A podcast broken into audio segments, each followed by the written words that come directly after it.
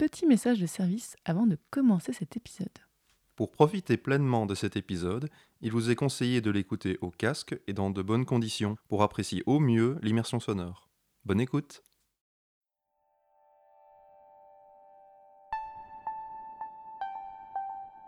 Tout ça, c'est en calcaire, c'est de la pierre qui se manie assez bien, assez facilement. Donc on a construit ces 15 000 mètres carrés quasiment euh, en moins de 20 ans. Hors les murs, le reportage de Passion médiéviste.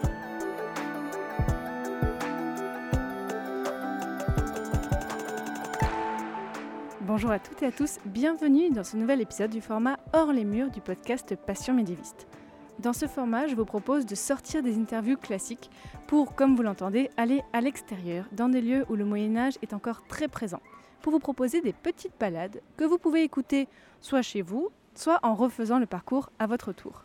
Et aujourd'hui, je vous emmène à Avignon, une ville du sud de la France. Il se trouve que j'y ai fait ma première année d'études, il y a plus de dix ans maintenant, et j'ai fait mes premières soirées étudiantes exactement là où je me trouve aujourd'hui, devant le monument dont nous allons parler, le Palais des Papes. C'est un monument qui est assez unique au monde, avec une histoire qui est bien sûr particulière et totalement ancrée dans le Moyen Âge. Il fait plus de 15 000 mètres carrés, il est classé patrimoine mondial par l'UNESCO, c'est la plus grande forteresse du Moyen Âge et le plus grand palais gothique d'Europe. Et vous vous en doutez, bien sûr, il y a une histoire de pape là-dedans. Et pour parler de l'histoire du palais des papes, je vous propose de retrouver tout de suite l'invité fil rouge de ce podcast.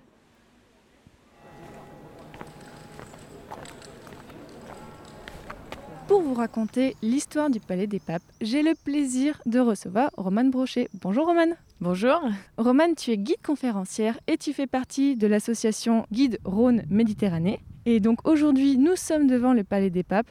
Est-ce que tu peux nous décrire, voilà, où est-ce que nous sommes et qu'est-ce qu'on a devant nous? Oui, bien sûr. Alors, on est place du Palais des Papes, donc cette place qui est assez vaste, et on a cette, ce monument qui ressort euh, considérablement hein, par rapport aux autres, euh, qui fait quand même 15 000 mètres carrés, et on le ressent assez bien quand on est en face, hein, puisque c'est vrai que toutes les personnes qui arrivent à Avignon, dès qu'elles sortent des petites rues autour et arrivent devant, c'est vraiment euh, impressionnant. Et on a ce rocher des dons euh, donc sur notre gauche, à la gauche du Palais des Papes, qui euh, en fait est le point le plus élevé d'Avignon.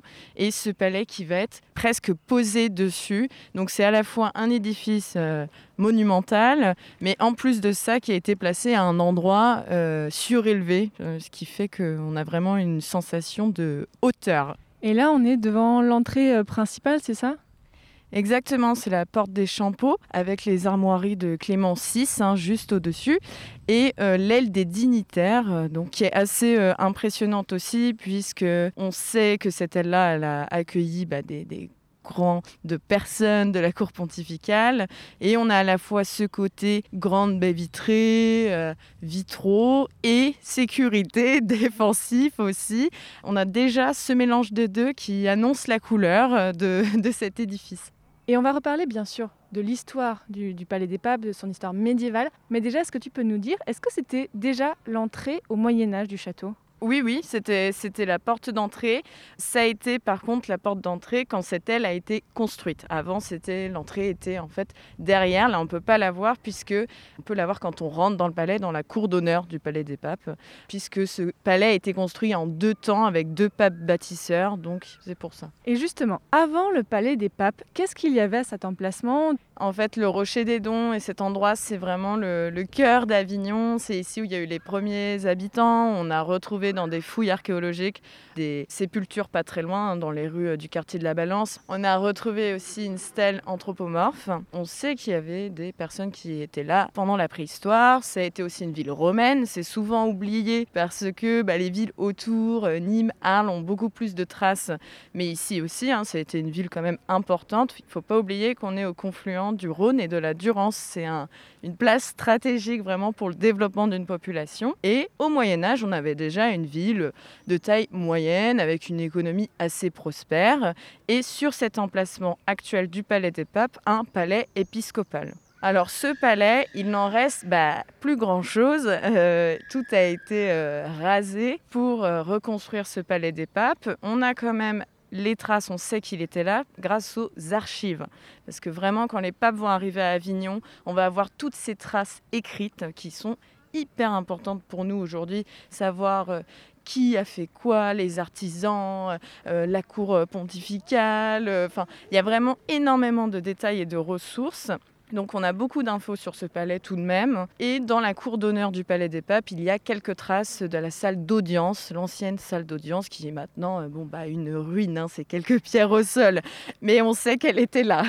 Donc quand tu dis le palais épiscopal, ça veut dire que c'était l'évêque qui déjà était installé à Avignon. Donc Avignon effectivement était déjà une ville de pouvoir. Complètement, c'était donc euh, voilà la demeure de l'évêque. Ici, le Rocher des Dons, ça représentait vraiment le lieu du pouvoir de la religion. Euh, on a donc la cathédrale, la métropole basilique Notre-Dame des Dons à côté, qui a été construite au XIIe siècle. Donc c'est déjà un lieu qui inspire euh, l'autorité et c'est pas anodin que le palais des papes dans cette continuité euh, s'installe aussi ici. C'est juste euh, un changement d'époque. Euh. Bon, alors Romane, il y a cette histoire effectivement de papoter. On ne peut pas passer à côté. Alors, c'est assez compliqué, je, je, le dis tout de suite. Mais est-ce que tu peux déjà, pour les auditeurs qui ne connaissent pas du tout cette histoire, nous expliquer comment les papes en tout cas oui, un pape puis des papes se sont retrouvés à s'installer à Avignon alors qu'ils étaient à Rome avant? Qu'est-ce qu'ils sont venus faire ici? Très bonne question, c'est la question à 1000 points quand on vient à Avignon. Euh, effectivement, on ne peut pas passer à côté. Il faut se remettre dans le contexte historique. Pendant tout le XIIIe siècle, donc le, siècle d'avant, hein, on a des papes qui sont en Italie. Alors à Rome, oui, mais pas seulement. Ils vont bouger, ils vont être itinérants. Et ça, c'est hyper important puisque au début, Avignon va s'inclure dans un contexte d'itinérance. Après, ça va changer. Pourquoi ils sont itinérants. Bon, on n'a pas vraiment cette euh, sédentarité à une place précise, même si on est évidemment lié à Rome, mais on va bouger de, ville en ville dans des palais. Euh. Les rois de France aussi, à l'époque, de toute façon, étaient itinérants. C'était quelque chose d'assez habituel pour les puissants. Oui, complètement. En fait, euh, c'est quelque chose qui s'inscrit dans, dans, un mouvement classique. Donc les papes le font aussi. En plus, on est dans une période en Italie où il y a des tensions extrêmes. Donc il y a des personnes pour le pape, des personnes contre le pape. Donc pour sa sécurité aussi, bon bah il n'hésite pas à bouger, on peut le comprendre. Avant ça aussi, on a eu une crise euh, qui a marqué vraiment, notamment avec le roi de France, Philippe le Bel. Il va y avoir le, pape Boniface VIII, en fait, avec qui bah, il va y avoir quelques désaccords et ça va aller très loin jusqu'à l'attentat d'Anani. Donc, bon, on se retrouve un peu dans une situation où euh, on va essayer d'arrondir les angles pour tout le monde. Et puis, euh, le, pape qui va lui succéder reste pas longtemps, il meurt vite. Et là, on se dit, qu'est-ce qu'on fait? Mais qui on va mettre au pouvoir pour satisfaire un peu tout le monde et calmer les tensions? Et là, c'est Bertrand de Gaulle qui ressort, qui est donc euh, à Bordeaux. Il est euh, archevêque de Bordeaux. Je pense que même lui, il s'attendait pas à devenir pape. C'est un peu la surprise. Et il va, bah, comme ses prédécesseurs, être itinérant. Donc il est élu en 1305 et en 1309, il arrive à Avignon. Donc là, on a bien compris, il bougeait, mais il y a un moment où le pape s'est sédentarisé à Avignon. Et là aussi, il y a eu énormément de tensions, c'est un résultat de crise. Oui, Avignon, en fait, c'est une place stratégique. Pourquoi? À ce moment-là, on n'est pas en France, hein, Avignon. on va se remettre dans le contexte encore une fois. On est sur le territoire du comte euh, de Provence et roi de Sicile, Robert d'Anjou. Mais la France n'est pas loin, puisque de l'autre côté du Rhône, c'est le royaume de France, qui est relié par quoi? Le célèbre pont d'Avignon, le pont Saint-Bénézet, celui de la chanson. Hein. voilà. Donc, le pape arrive ici, il se dit bon bah je ne suis pas très loin du royaume de France, ça permet de ne pas être sous l'emprise du roi de France, mais à la fois de pas trop loin pour euh, essayer de le, garder pas trop voilà de, le surveiller hein, en quelque sorte. Ici, il est très bien accueilli puisque Robert d'Anjou est un vassal du pape, il n'y a aucun problème. Et de l'autre côté, on a le territoire qui appartient à l'Église depuis 1274, euh, qui est le comtat venessin. Donc en fait, Avignon est une enclave dans ce comtat venessin, euh, ce qui fait que géographiquement, euh, il est plutôt bien entouré ici, le pape. Alors, il y a aussi le fait, bien sûr, je le disais tout à l'heure, Avignon est au confluent du Rhône de la Durance, donc c'est une ville qui est déjà assez prospère. Il y a déjà des remparts qui datent du XIIe, XIIIe siècle, euh, qui est donc une ville fortifiée. Ça, c'est important aussi. hein. Et puis, bon, on a tous ces éléments-là. On n'est pas si loin non plus de l'Italie, qui font que c'est un bon spot, quoi, clairement. Et au début, donc ce, ce nouveau pape qui va devenir Clément V, hein, Bertrand de Gaulle, Clément V. Il s'installe au couvent des Dominicains, dont on n'a plus la trace aujourd'hui à Avignon. Mais il n'est pas question de construire un palais vraiment, de se euh, sédentariser, en tout cas pour l'instant. On va dire que Clément V, va mettre le pied à Avignon. Son successeur, Jean XXII, lui, va euh, centraliser le pouvoir, se sé- sédentariser. Il va avoir un règne long, en plus de ça, 19 ans. Donc il va avoir le temps vraiment de rester à Avignon et puis de réorganiser euh, la chambre apostolique, euh, les affaires administratives en fait de la cour pontificale. Et le troisième pape, Benoît XII, va raser ce palais épiscopal pour en faire le palais des papes. Mais est-ce que c'était courant que le pape veuille se faire construire comme ça un, édifice pour lui? Est-ce qu'on a d'autres exemples en Italie ou peut-être dans le, dans le reste de l'Europe? Oui, il y a des constructions qui sont faites euh, un peu partout. Euh, là, la différence, c'est que pendant déjà euh, plus de 20 ans, on est à Avignon et il faut quelque chose qui corresponde à la stature du pape aussi euh, dans cette ville. Le palais qui était là, bon, bah, c'est un palais, euh, j'imagine, qui était très bien, hein. Euh, mais ça ne correspond pas euh, à, à l'envergure euh, de ce, du métier de pape, si je puis dire. Quoi. Donc ici, euh, tu nous l'as dit, la construction commence quand et euh, comment c'est pensé au début? Alors, la construction, elle débute en 1335 avec Benoît XII. Elle va commencer par la tour du pape. Alors, la tour du pape, c'est la tour la plus importante d'ici. On la voit pas, on la verra quand on va faire le tour du palais des papes. Pourquoi c'est une tour importante? C'est vraiment la tour des appartements privés du pape, et puis aussi euh, là où il y a le trésor. Euh, donc euh, le trésor, ça peut être toutes sortes d'objets précieux, mais aussi des livres. On avait 2000 livres ici au Palais des Papes. Donc c'est vraiment la tour au cœur du Palais des Papes, un peu comme un donjon finalement hein, dans, les châteaux.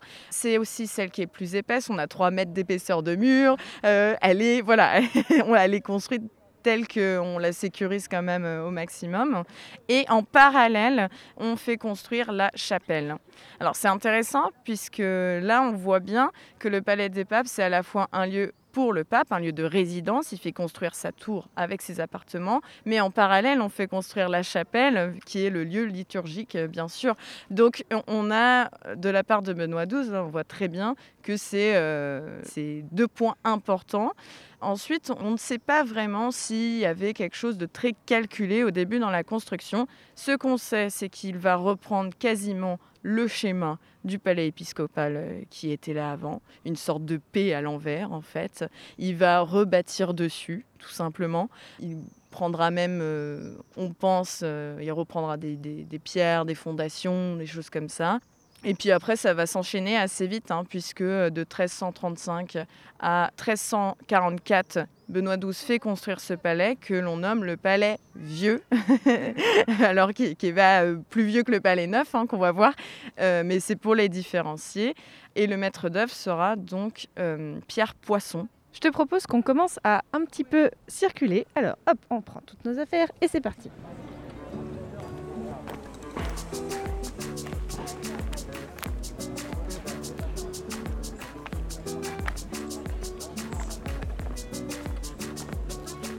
Donc là, on va longer le palais sur la droite. Si jamais vous voulez refaire cette visite chez vous, bon, je vous le redirai à la fin, mais je vous mettrai sur le site un petit parcours en fait avec une petite carte. Donc là, on efface et on va à droite. Et là, tu me disais, on est en train de longer euh, l'aile des dignitaires, c'est ça? Exactement. Alors le premier euh, pape bâtisseur, c'est Benoît XII, mais le deuxième qui va lui succéder juste derrière, c'est Clément VI. Et c'est lui qui fait construire cette aile pour fermer en fait le palais. Donc euh, il va prendre une autre euh, forme, en fait, euh, ce palais des papes, et faire cette nouvelle entrée euh, qui est la porte euh, des Champeaux. Donc en fait, quand on passe cette entrée, tout de suite derrière, on a la cour d'honneur que vous avez peut-être vue euh, sur des images du Festival d'Avignon. et euh, voilà, c'est juste derrière cette aile-là. Et euh, on peut dire que c'est construit en quel style? Alors c'est du gothique bien sûr. Euh, on le voit très très bien. Euh, euh, on a des, des arcs absolument partout. et puis des vitraux bien sûr. Par contre, la petite différence c'est que on a deux styles gothiques un peu différents dans un même palais. Pourquoi? Benoît XII, qui va faire construire ce palais qui était un ancien moine cistercien, va faire quelque chose de plutôt euh, sobre, qui peut être euh, vu comme un peu plus euh, massif, en, tout cas moins décoré, avec moins de, sculptures, de choses comme ça. donc c'est du gothique méridional en fait, du gothique et du sud de la France. On s'adapte aussi au climat avec le Mistral, on évite les, les grands grands vitraux normalement, c'est très fragile. Mais après Clément VI lui qui est vraiment un amoureux des arts, tous les arts, hein, que ce soit la peinture, la musique, euh, l'architecture, va faire venir un autre maître d'œuvre qui s'appelle Jean de Louvre. Lui, il vient avec ce gothique septentrional où il y a plus de, de, de décoration, de culots sculptés. Et là, on le voit hein, sur cette aile des dignitaires, il y a quand même autour des, fenêtres, des vitraux. À droite, on a ces grands, grands vitraux qui sont en fait euh, les ouvertures dans la salle d'audience hein, au rez-de-chaussée. Et au premier niveau, la chapelle clémentine. Donc on, est sur un autre style gothique, tout est en gothique, mais il y a des petites différences quand même. Et on, commence aussi à avancer. Bon, il y a un élément dont il faut absolument qu'on parle. Pourquoi c'est aussi gigantesque? On l'a déjà dit, le Palais des Papes euh, a plein de records en termes de taille, mais pourquoi en fait c'était construit aussi grand, aussi monumental? Le palais des papes, c'est le lieu de résidence du pape, mais pas que, en fait. C'est aussi un lieu de démonstration du pouvoir. C'est ici qu'on va faire des grandes cérémonies, alors euh, liturgiques, bien sûr, mais aussi des banquets. Euh, on va inviter euh, les princes, les rois à venir, et c'est là où on expose aussi son pouvoir. Donc, en fait, la, pierre, c'est le symbole vraiment de ce pouvoir, et c'est la traduction de tout ce pouvoir-là il faut se remettre dans le contexte que le pape, c'est la personne la plus importante à ce moment-là. C'est euh, euh, la personne euh, divine, quoi, avec son pouvoir temporel qui s'étend par-delà les, frontières. Donc c'est vraiment très important, en fait, que cette pierre... montre ça. En plus de ça, ici, c'était facile de construire rapidement. Hein. On a des carrières qui étaient vraiment pas loin. Tout ça, c'est en calcaire, c'est de la pierre qui se manie assez bien, assez facilement. Donc on a construit ces 15 000 mètres carrés quasiment euh, en moins de 20 ans. Après, il y a eu quelques réajustements, des choses comme ça. Mais le plus gros là, de ce qu'on voit aujourd'hui, c'est 17 ans de construction. C'est hyper rapide. Quand on voit le temps qu'on peut mettre pour une cathédrale euh, euh, dans ces, ces années-là, là on est au 14e siècle, c'est quand même très très rapide. Tout était propice aussi à construire grand, rapidement. On avait les sous hein à la cour pontificale aussi. Donc il n'y a, a, pas eu de choses vraiment qui ont arrêté ou freiné cette construction, à part la peste. Oui, bon, ça, ça a arrêté pas mal de choses. Là, ça fait combien de hauteur Là, on est vraiment au pied et ça, ça nous domine totalement. Ouais, alors la hauteur, bah, selon les tours, en fait, on est entre 45 50 mètres. Donc euh, oui, oui, ça, fait quand même... Euh, on se sent euh, tout petit. exactement. là, on est juste au pied, en fait, bah, de la, salle d'audience et au-dessus de la chapelle Clémentine, hein, donc de Clément VI. Et c'est des salles qui mesurent en plus 50 mètres de long, donc c'est vraiment des des énormes pièces. Au premier étage, chapelle, alors déjà, il faut reconnaître que c'est une prouesse architecturale. On met une, chapelle au premier étage de 20 mètres de hauteur, alors qu'elle est déjà au, premier étage. C'est assez incroyable. Mais même d'en bas, si on lève les yeux, on peut vraiment se rendre compte que c'est des pièces énormes avec les, vitraux. On va les longer. Là, c'est des, pièces très longues aussi hein, et très larges. On va faire ça. vous entendez les cloches? Voilà, on enregistre le matin. C'est pour ça que vous entendez peut-être aussi un petit peu de bruit. Il euh, faut se dire qu'on est sur des euh, rues pavées aussi, donc c'est pour ça qu'il y a pas mal de bruit. On va tourner sur la droite et prendre la rue Pérollerie.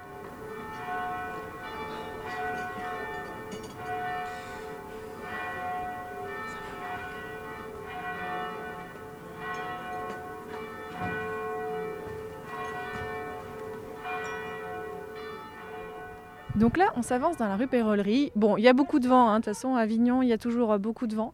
Et là, tu, vas nous expliquer parce qu'en fait, on passe en quelque sorte sous le palais des papes. Enfin, pas tout à fait, mais sous une arche. C'est quoi cette arche? Alors c'est un arc-boutant qui soutient euh, justement, c'est un contrebutement en fait de cette chapelle de Clément VI. En fait, cette arche, elle a été ajoutée en 1349 puisque voilà, en 1348, on a cette peste qui ravage Avignon euh, comme partout. Donc la construction de la chapelle va mettre 5 ans au lieu de, normalement un petit peu moins. Et on avait pour projet de construire une tour en fait pour faire un contrebutement. Ce projet euh, va être avorté et c'est cet arc en fait qui va remplacer le projet de la tour qui est énorme, hein, euh, est, quand on le voit là d'en bas, on se rend compte euh, que ça maintient quand même euh, beaucoup. Mais il n'y a pas que ça, il y a aussi la tour derrière Saint-Laurent et à l'intérieur l'escalier d'honneur. Donc en fait, Jean Delouvre, il va un peu jouer à l'équilibriste hein, en quelque sorte, et il va essayer de contrôler au maximum ses poussées. Et on a aussi hein, dans l'architecture intérieure qu'on ne peut pas percevoir beaucoup d'utilisation du fer, donc des barres de fer, des agrès des crampons, et tout ça va aider à maintenir en fait euh, bah, ce, cette énorme aile euh, avec euh, finalement des, des, salles immenses et vastes. Et là, en fait, vraiment, on passe au niveau. En fait, on est dans un espace qui creuse dans la roche. Là, on a, on a la roche naturelle de part et d'autre de la rue. Ouais, c'est vraiment peut-être la plus jolie, la plus jolie ouais, rue d'Avignon, en tout cas la plus euh, pittoresque. On a vraiment, pendant les travaux, en fait, on a creusé cette roche et puis cette rue, euh, voilà, on l'a fait naître en fait, hein, en quelque sorte. Et on est vraiment entouré euh, de, de, roches, effectivement.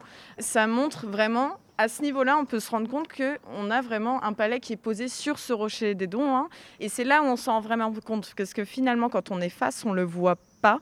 Mais là, sur le côté, on se rend compte que oui, c'est vraiment posé. Et l'arc-bouton, il repose de l'autre côté aussi de, la roche. Donc euh, finalement, la pierre euh, taillée par l'humain et la, la, pierre naturelle sont liées quoi, ici, euh, dans cet espace. Et là, on peut vraiment se dire que c'est la même rue quasiment qu'au Moyen Âge. Est-ce que on peut se dire que là, les gens au Moyen Âge avaient la même vue qu'on a aujourd'hui? Alors oui, à Avignon, il y a beaucoup de rues hein, d'ailleurs qui, datent du Moyen Âge. Les noms aussi hein, des rues. Là, on est dans la rue Pérollerie. En fait, c'est là où on vendait euh, euh, les, chaudrons. Euh.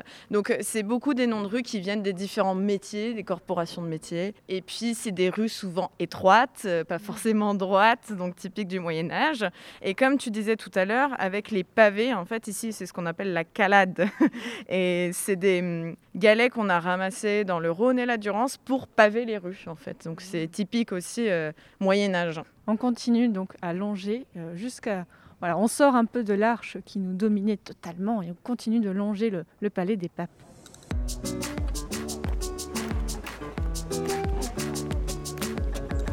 Et tiens, revenons à l'histoire des papes. Parce que tout à l'heure, on est resté sur oui, bah voilà, les papes venaient de temps en temps à Avignon.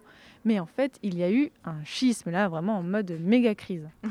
Exactement. C'est pour les deux derniers papes en fait euh, d'Avignon qui a eu ce schisme. En fait, il faut savoir qu'on a eu neuf papes Avignon, sept papes officiels et les deux derniers qui font partie de cette euh, période euh, sous tension. Hein. Alors, qu'est-ce qui s'est passé exactement? Bon, bah, c'est très simple.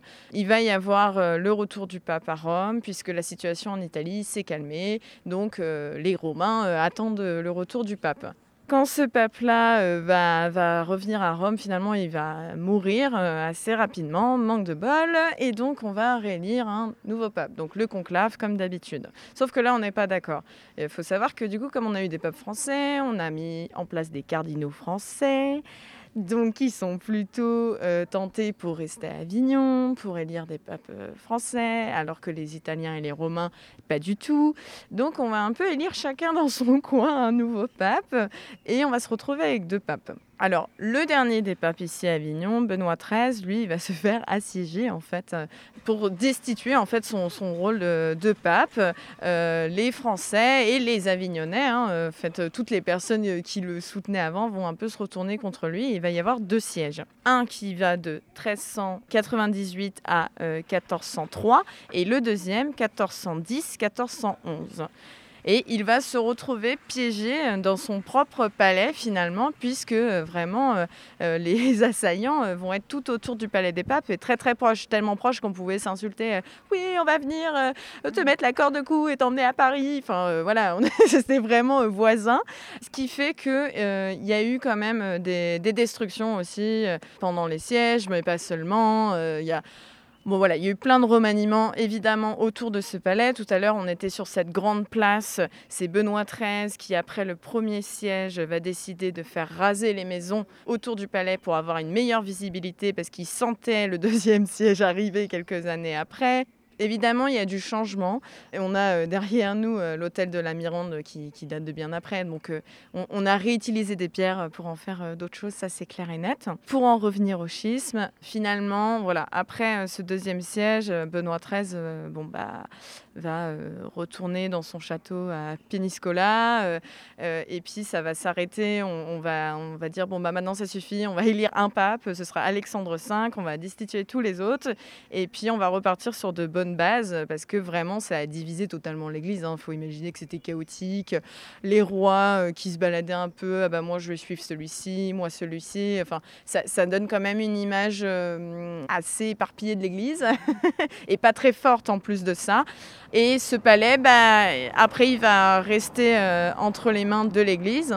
Mais il n'y aura plus de pape hein, dans ce palais des papes. Donc ça c'est vraiment intéressant ce que tu dis et parce qu'on a un peu l'impression que euh, quand les papes sont venus à Avignon, il y avait déjà le schisme. En fait, non, le schisme est arrivé un peu plus tard et ils étaient là, mais fait de façon temporaire. C'est important, je pense, de bien préciser ça, que les papes ont été pendant un moment à Avignon de façon tranquille. quoi. Romain, je te propose qu'on aille rejoindre un autre invité. Et oui, il y a deux invités dans ce podcast, vous ne le saviez pas, mais voilà.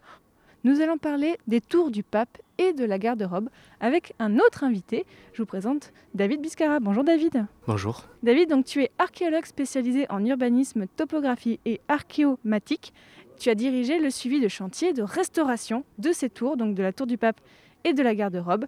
Tu as travaillé cette restauration, donc c'était entre 2017 et 2019. Est-ce que tu peux nous parler un peu de ce projet de restauration? Tout d'abord, je tenais à préciser que c'était un suivi de chantier de restauration archéologique qui a été mené en équipe avec mes collègues du service d'archéologie du département de Vaucluse, euh, Jérémy Tollier et Jean-Marc Mignon, et aussi avec euh, notre collègue Agnès Verbruge, euh, que nous avons pu mener à bien cette étude qui est assez pluridisciplinaire en mettant archéologie et archives. Alors raconte-nous David, comment a été construite cette tour et est-ce qu'elle a des spécificités par rapport au reste du palais? Ce sont deux tours distinctes, issues euh, de deux programmes architecturaux et deux programmes de construction euh, différents.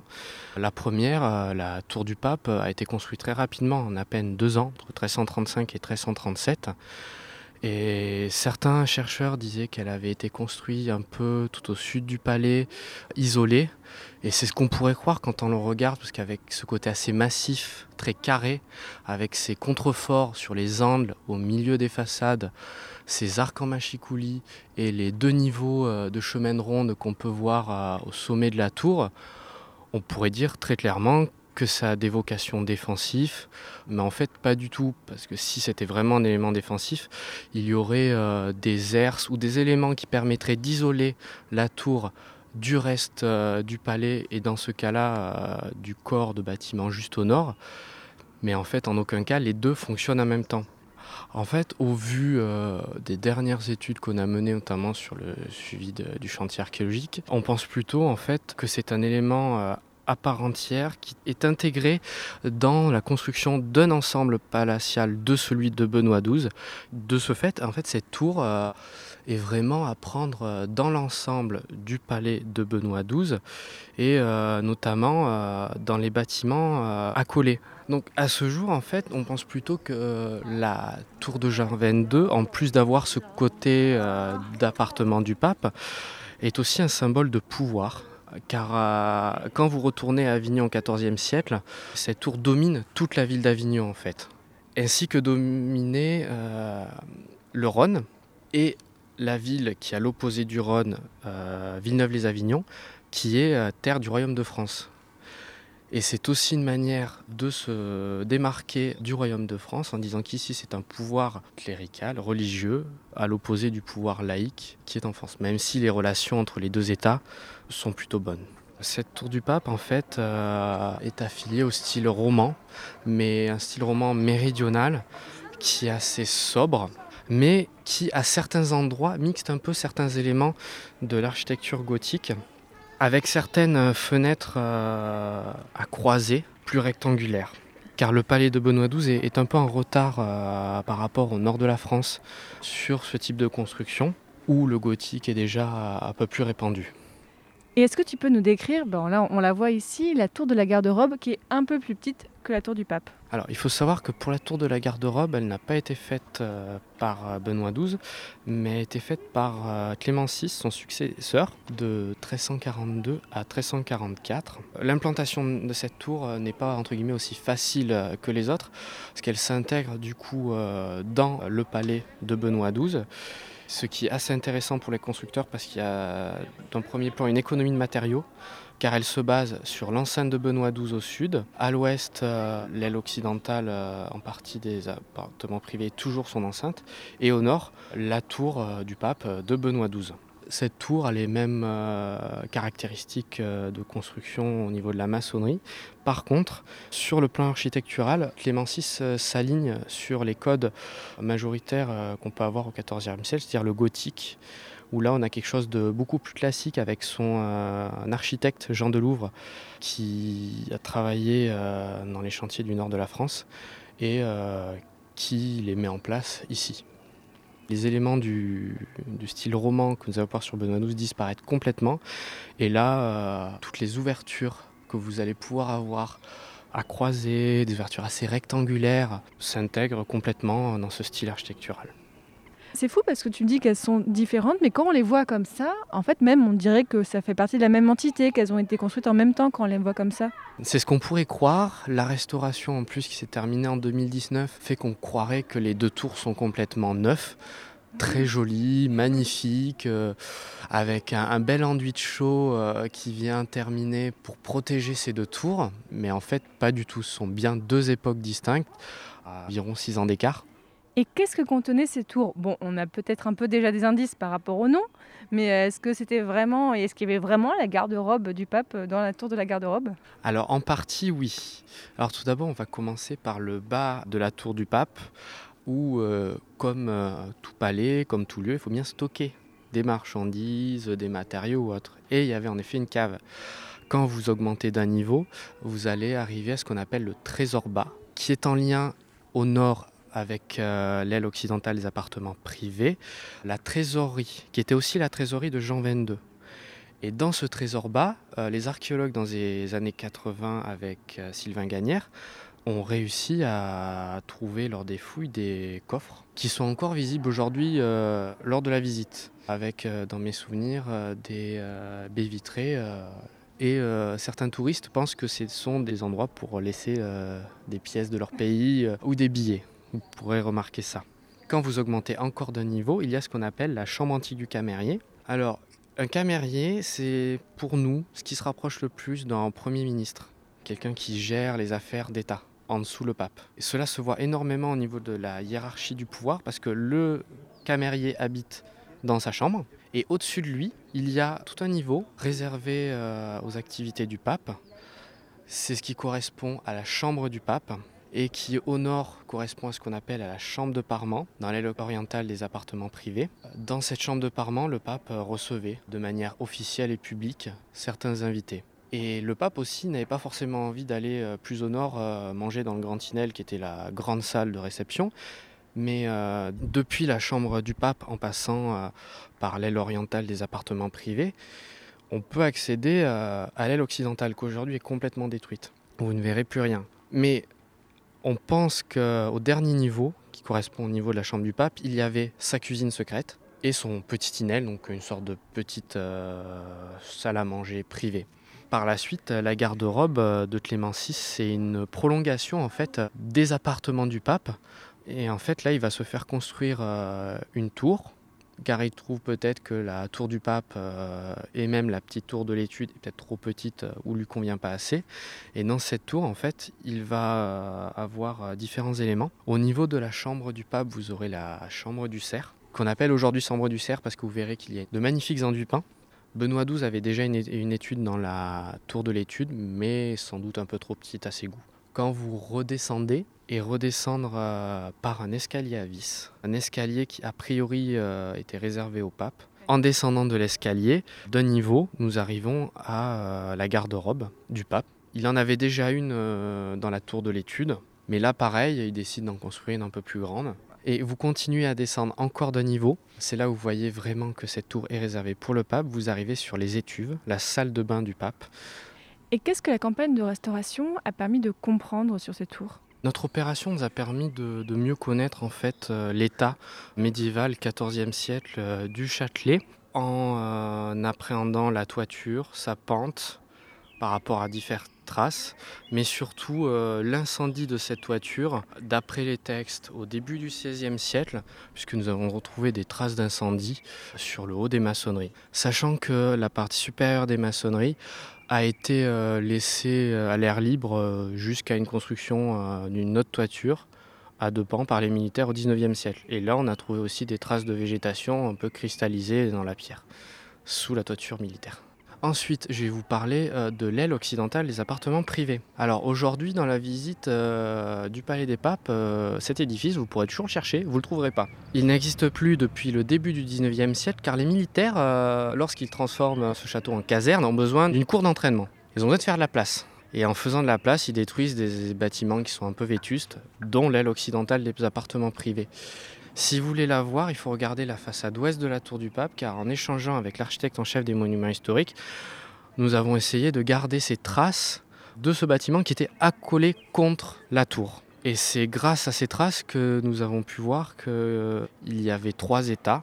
Nous ne connaissons en fait pas forcément la fonction des différents niveaux. La seule chose dont on est sûr, c'est ce que je vous disais tout à l'heure, le premier état entre 37 et 39.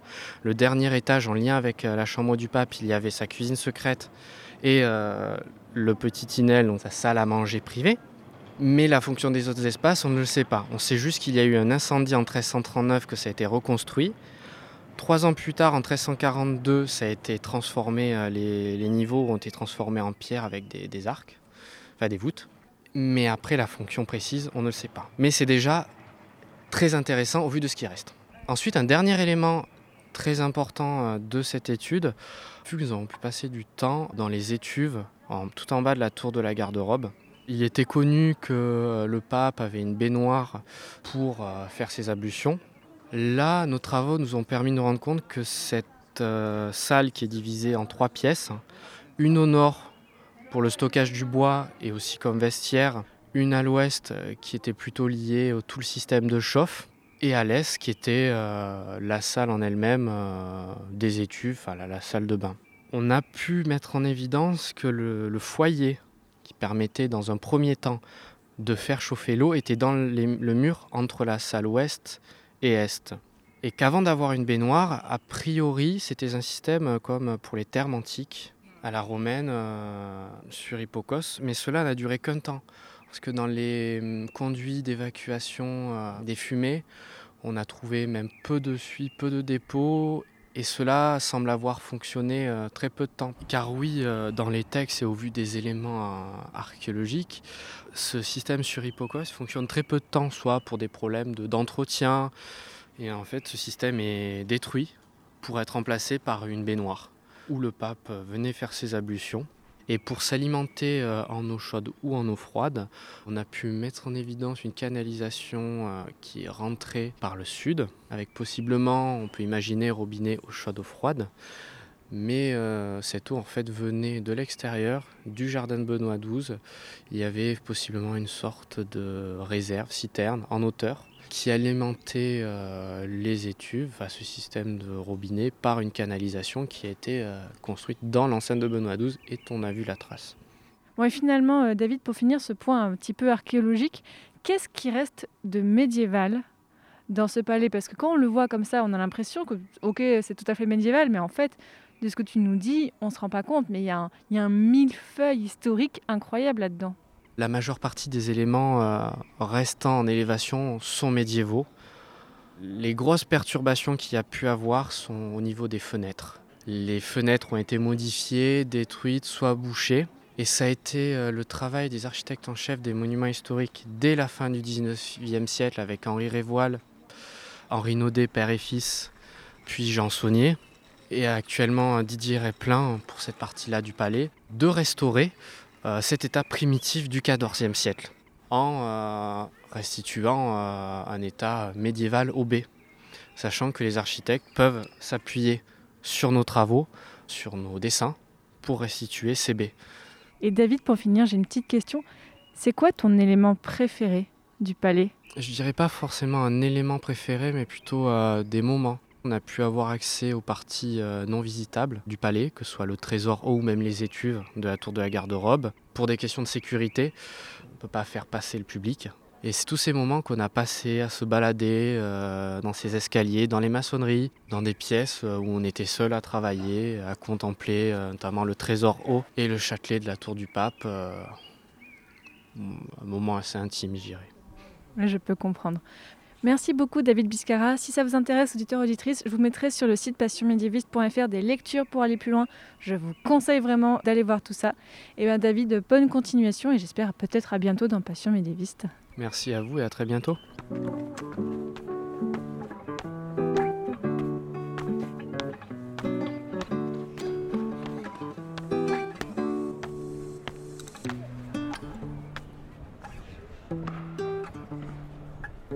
Après avoir parlé de la tour du pape et de la garde-robe, je vous propose qu'on retrouve Roman. Là, avec Roman, nous allons entrer dans le verger urbain. Il est ouvert, hein, donc on rentre et vous pouvez aussi de toute façon y rentrer. Donc il y a vraiment un petit jardin avec des fontaines, très bien pour les enfants. Nous, on va les se mettre juste en face pour bien voir le palais. Roman, tu voulais me parler, alors parce qu'effectivement, on ne peut pas raconter toute l'histoire, tous les éléments. En plus, voilà, il y a plein de choses où effectivement c'est quand on est dans le palais qu'on peut mieux les voir. Mais tu voulais me parler de la ménagerie du palais des papes. Oui, en fait ici bah, on est dans le verger urbain 5 et euh, c'est vrai que bon aujourd'hui ça se voit plus trop mais il faut pas oublier qu'autour du palais il y avait donc des jardins, euh, donc euh, plusieurs jardins, c'est-à-dire le jardin potager le verger, le jardin du pape donc privé qui était au pied de la tour des papes et puis il y avait aussi la ménagerie. Et euh, à cette période du Moyen Âge, c'est assez important en fait dans les cours, hein, que ce soit princière ou euh, pontificale, d'avoir ces ménageries. C'est aussi un moyen de démontrer qu'on a du pouvoir. Alors qu'est-ce qu'on a comme animaux? Ben, euh, On peut avoir bah, des pans, hein, ça c'est l'oiseau vraiment par excellence, des ours, des lions. voilà, on a vraiment des animaux exotiques qu'on peut exposer voilà, à la guise de ses invités. Et c'est Urbain V qui va beaucoup le développer ici au Palais des Papes. Hein. On a parlé des deux papes bâtisseurs, ceux d'après vont quand même faire des petites choses. Hein. Il va vraiment créer l'aroma, qui est un espace euh, de détente, un espace de vie dans les jardins. On va associer vraiment la détente, la nature avec euh, l'art de vivre. Il va y avoir toute cette nouvelle notion en fait qui va arriver, qui met le corps en lien avec euh, la nature, la relaxation Là, on est toujours dans le verger et on voit à notre droite la, tour en fait vraiment qui, fait le coin. Tu me dis c'est la tour des cuisines celle-là? Alors, tu as la tour euh, Trouillas, mais juste avant, euh, la tour euh, qui est vraiment élancée en, forme de... Comment, comment on appelle Oui, c'est ça, de cône. Exactement, c'est la tour des cuisines, puisque c'est là où on cuisait les choses. Donc, on a exprès cette forme pour pouvoir évacuer hein, la fumée. donc, on la reconnaît bien. Et donc, oui, les cuisines, c'est important au palais puisqu'on reçoit euh, des banquets euh, de, façon mensuelle. C'est des choses qui sont euh, régulières, avec un protocole hyper important évidemment. C'est pas n'importe qui hein, qui est invité au banquet du pape. D'ailleurs, c'est des hommes, hein. des rois, des princes, des personnes avec des hauts statuts. Évidemment, on est placé selon son statut plus on, est, euh, on a un statut élevé, plus on va être proche du pape. Sinon, on va être de plus en plus près des cuisines, justement. Puisqu'en fait, ce qu'on a à côté de la tour des cuisines, tout le long, là, ça va être ce qu'on appelle le grand tinel, donc la salle de réception.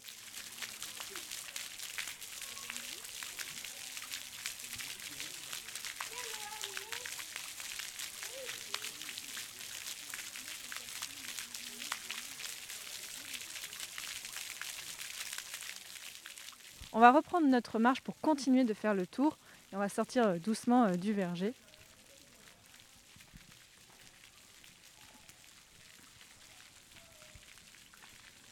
On a de la chance aujourd'hui, il fait beau.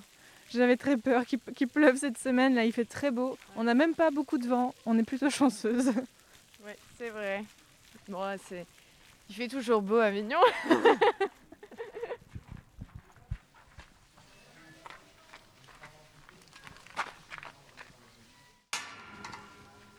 Là on passe sous... euh, on est quoi Oui, on est dans un passage. Donc on, oui, on continue de longer l'arrière du palais.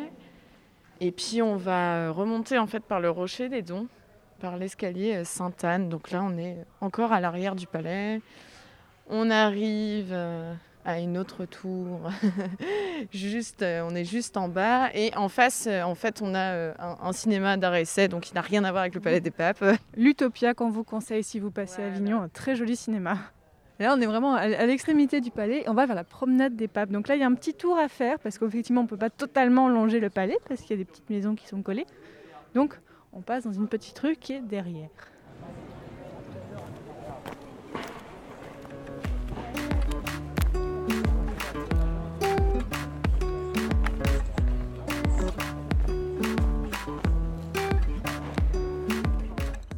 Bon alors là, euh, vous allez voir, on va pas pouvoir beaucoup parler parce que on va monter un énorme escalier, l'escalier Sainte-Anne. Oui, exactement. Et puis les marches sont euh, un peu euh, aléatoires sur leur grandeur, donc on va, on va s'y mettre. Allez.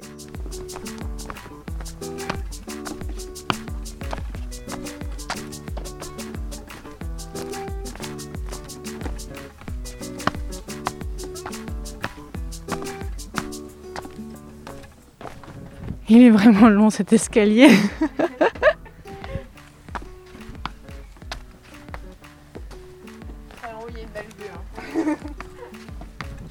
Vous allez mériter si vous montez l'escalier.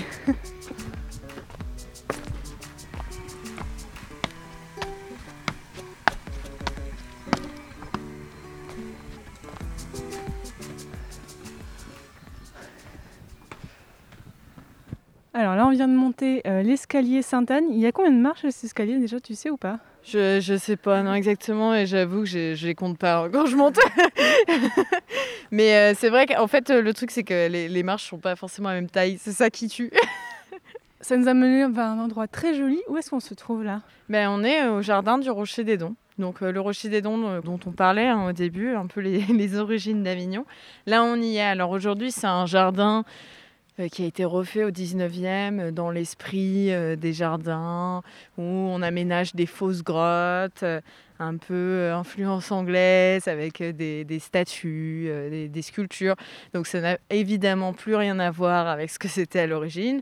Mais on a quand même une vue, euh, que ce soit sur Avignon, de l'autre côté sur le Mont Ventoux, euh, le Rhône, l'île de la Barthelasse, et puis aussi Villeneuve-les-Avignon, qui était la ville face à Avignon, euh, là où il y avait le royaume de France. Donc on peut voir un peu les deux rivalités qui se font face. voilà. On a aussi donc la cathédrale Notre-Dame-des-Dons, qui est une métropole basilique. hein. On dit cathédrale, mais c'est une métropole basilique. Et donc celle-ci, elle a été construite au 12e, bon, euh, parfois détruite, euh, reconstruite à, certains endroits. Mais à l'intérieur, ce qui est intéressant, c'est qu'on a déjà les portraits des papes d'Avignon euh, dans le cœur. Donc ça peut être intéressant d'aller leur faire coucou. Et surtout, deux tombeaux. Celui de Benoît XII, donc le premier bâtisseur du Palais des Papes, et celui de Jean XXII, le deuxième pape d'Avignon, juste avant Benoît XII. On va marcher dans le, dans le jardin pour retourner en fait devant l'entrée du Palais des Papes où nous étions au début et prendre un peu le temps aussi pour discuter de la vie dans le Palais des Papes. J'ai une question déjà un peu toute bête. Est-ce qu'il y avait des femmes dans le Palais des Papes? On va dire qu'en grande majorité, non, puisque même pour les banquets, etc., c'était euh, des hommes. Et puis, dans le personnel, on sait qu'on avait une lavandière, mais qui ne rentrait pas dans le palais, qui déposait le linge devant la porte des champeaux, euh, qui récupérait et donc euh, qui, qui faisait comme ça son travail. Mais à certains moments, il y a eu quand même des femmes. Après, ça, ça dépend un peu des papes. Sous Clément VI, on sait qu'il il y a eu ses nièces qui étaient logées dans l'aile des familiers, hein, là où voilà, il y avait les proches du pape. Donc elles ont logé un peu aussi euh, ici. hein. Il y a la reine Jeanne, quand elle a vendu la ville d'Avignon à Clément VI, elle est venue dans le palais, hein, euh, donc il l'a reçue. Et puis il y a eu aussi Catherine de Sienne, qui est venue au palais. Alors Catherine de Sienne, elle a vraiment œuvré pour le retour des papes euh, à Rome. Et donc elle est venue voir Grégoire XI, donc le dernier pape vraiment avant cette période de schisme hein, à Avignon. Elle a eu des, longues lettres, des, vraiment une vraie correspondance avec ce pape-là. Hein, ils échangeaient beaucoup. Et c'est elle qui est venue, il l'a reçue pour parler du retour à Rome. Et donc c'est lui qui va revenir et finalement mourir très peu de temps euh, après. C'est dommage. Euh, donc voilà, parfois il y a eu quand même des femmes qui sont venues, mais c'était assez ponctuel. Il n'y avait pas vraiment euh, de femmes qui restaient ici. Bon, c'était pas interdit, mais selon les papes, il y en avait qui, qui vraiment refusaient et d'autres qui étaient plus relâches. Quoi. et on avait combien de personnes environ qui vivaient dans le palais? Alors ça, c'est un peu compliqué parce qu'on n'a pas de nombre précis. Pourquoi? On sait que la cour pontificale, c'est à peu près, selon les papes, entre 450 et 650 personnes, selon les papes. Donc euh, ça peut varier déjà à ce niveau-là. Mais la cour pontificale, ils vivent pas tous dans le palais. Ils viennent dans le palais, évidemment il y a les messes, les cérémonies, les réceptions, mais on a aussi tous ces palais autour qui se construisent autour du palais des papes. Alors ça, c'est hyper important parce que quand le pape arrive à Avignon, on n'en a pas trop parlé, mais il faut vraiment imaginer que le pape, il vient pas tout seul. Donc il y a à peu près 500 personnes avec lui, dans une ville de taille moyenne, qui, à la base, n'est pas du tout prévue pour accueillir autant de monde d'un coup. Donc il va falloir qu'on construise des endroits où loger tout ce monde-là. Et on va construire les livrets cardinalis, donc les palais des cardinaux. Donc ces palais, ils sont quand même assez important. Aujourd'hui, on a toujours la trace, notamment le Petit Palais, hein, sur la place du Palais des Papes. Bah, c'était une livrée cardinalis. La mairie, l'hôtel de ville euh, à Avignon, la tour qui dépasse, tour de l'horloge, c'était une partie, pareille, d'une livrée. La bibliothèque municipale de Cano aussi. Et quand on fait face à ces bâtiments, on voit que c'est quand même assez conséquent. Un cardinal, il a à peu près 50 familles avec lui dans son palais. Hein. Euh, donc voilà, la cour, elle est constituée d'à peu près 500 euh, personnes, mais ils ne vivent pas tous ici il y a un peu des, allées et venues en fait. Là, on va arriver à côté de Notre-Dame-des-Dons. Il y a un peu plus de monde, hein, forcément. Il y a beaucoup de gens qui me demandent en arrivant à Avignon, mais pourquoi Notre-Dame-de-Dons, elle n'est pas très grande par rapport au palais euh, Pourquoi ils n'ont pas construit plus grand euh, C'était la ville des papes. Elle a été construite avant. On ne savait pas que les papes allaient arriver. Hein. Là, on est au 12e, euh, début de construction, tout ça. le palais des papes, 14e. Euh, entre donc 1335 et 1352.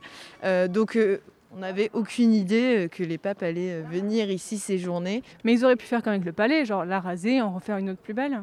Mais en fait, à l'intérieur du palais, on a construit la première chapelle Benoît XII et ensuite la chapelle Clément VI.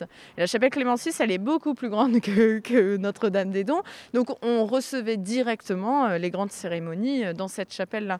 Après, bien sûr, ça n'a pas vraiment la même fonction. Une chapelle, c'est privé, hein, c'est un espace privé. Là, c'est un espace euh, public et ouvert, donc ça n'a pas les, les, mêmes fonctions. Mais c'était pas nécessaire puisqu'on avait quelque chose de beaucoup plus grand en fait dans le palais, quoi on va descendre par la rampe un peu. Et d'ailleurs, là, on passe. Alors, ça peut surprendre, mais en fait, finalement, c'est en continuité avec euh, l'histoire euh, médiévale. On passe devant les archives départementales. Alors, moi, il se trouve que j'en ai parlé un tout petit peu au début. J'avais fait mes études à Avignon. Et bien, j'ai eu la chance, quand j'étais en première année, de faire un. On a une sorte de petite journée. On avait une petite semaine, en fait, aux archives départementales. Donc, j'ai pu rentrer. C'est assez. C'est très, très beau. Si, vous avez l'occasion de visiter les auditeurs auditrices, vraiment n'hésitez pas. Là, vous voyez, il y a une petite porte toute simple, il y a écrit archives départementales et, oui, en fait, euh, donc euh, les archives départementales du Vaucluse sont dans le Palais des Papes. Et oui, et en plus, elles vont déménager euh, prochainement. Alors je ne sais pas la date exacte. Euh, et ouais, elles vont déménager bon, bah, pour des soucis de conservation. Euh, parce que c'est vrai que c'est très beau, mais euh, bon, pour bien conserver les documents, c'est un peu plus laborieux. mais c'est vrai que c'est vraiment chouette. C'est dans l'ancienne chapelle Benoît XII, en fait, qu'il y a tout un enfin, toutes des archives, ça fait comme une géante bibliothèque, euh, c'est vraiment très joli. Euh, et oui, finalement, c'est un peu en continuité, ouais, comme tu disais. En fait, dans le Palais des Papes, il y a le côté monument maintenant qui se visite, il y a les archives et il y a le Palais des Congrès aussi. Hein. donc il y a des salles de réunion, euh, des choses comme ça. Voilà, si vous avez une petite réunion à faire, éventuellement, vous pouvez louer le. bien sûr, on, l'a déjà mentionné, mais il y a le fameux Festival d'Avignon qui a normalement je dis bien normalement, lieu tous les étés, qui est un festival de théâtre avec ces fameux spectacles dans la cour d'honneur, euh, vraiment les, des grands, grands spectacles. Et c'est vraiment un, haut lieu de théâtre. Mais bon, là, on est au XXe siècle. Hein. Nous, on reste au Moyen-Âge encore un petit peu. C'est ça. Au Moyen-Âge, il y avait quelques scénettes euh, religieuses sur les parvis, euh, devant les parvis d'église, mais on n'est pas encore en festival, quoi. on redescend en fait la rampe pour retourner bah, là où nous étions au tout début, devant le Palais des Papes.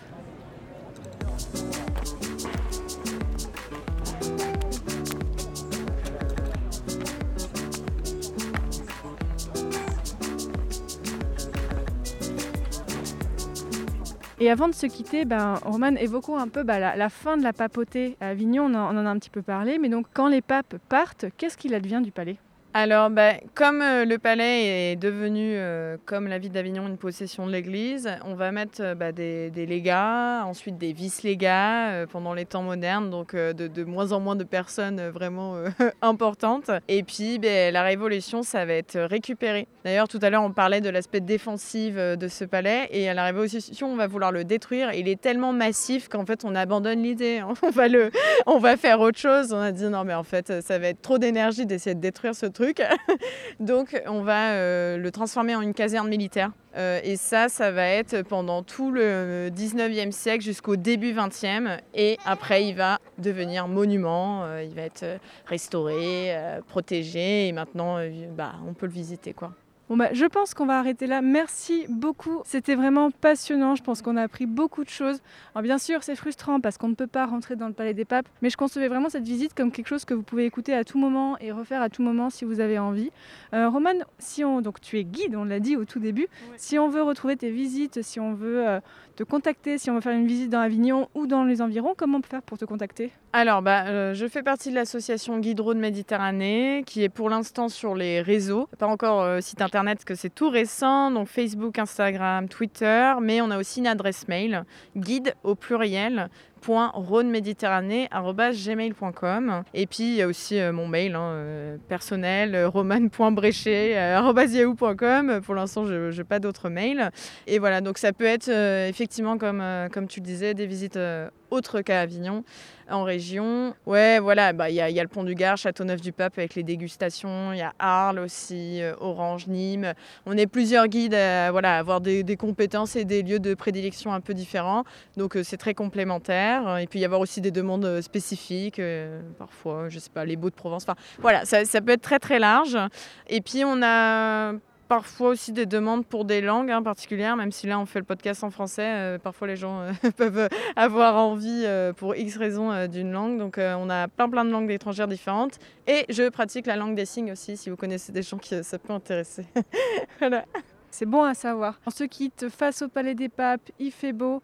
Les auditeurs et auditrices, bien sûr, je vous l'ai dit plusieurs fois, mais si vous voulez en savoir plus, sur le site passionmédiaviste.fr, je mettrai un article en lien avec la visite où du coup je vous mettrai le petit parcours la carte, je vous mettrai des photos de tout ce dont on a parlé, des petits éléments de plus, même je vous mettrai je pense une petite bibliographie si vous voulez en savoir plus sur le Palais des Papes et sur son histoire et sur cette papauté qui ça a été bien compliqué. J'espère que vous avez aimé cet épisode. Si vous avez envie d'écouter d'autres épisodes sur le format voilà hors les murs que je fais où je vous fais explorer par les oreilles des lieux en lien avec le Moyen Âge, et eh bien retrouvez, j'ai fait notamment une visite au lac de Paladru, qui est assez connu aussi pour le Moyen Âge. Sur un format assez semblable, aujourd'hui j'ai fait aussi une visite de Dijon, là vraiment le Dijon euh, médiéval. Et voilà, si vous avez envie que je fasse des visites dans un lieu spécifique euh, en France, parce que pour l'instant je fais qu'en France bien sûr, n'hésitez pas à m'envoyer un petit message et me dire bah voilà, on aimerait bien que tu nous proposes euh, un épisode sur tel ou tel lieu. Vraiment, je suis preneuse, n'hésitez pas à m'envoyer vos suggestions et n'hésitez pas aussi à l'écouter tous les autres épisodes de Passion médiéviste. Je commence à en avoir pas mal. Là pareil, vous pouvez les retrouver sur le site passionmédiéviste.fr ou même en fait sur l'application de podcast sur laquelle vous écoutez cet épisode.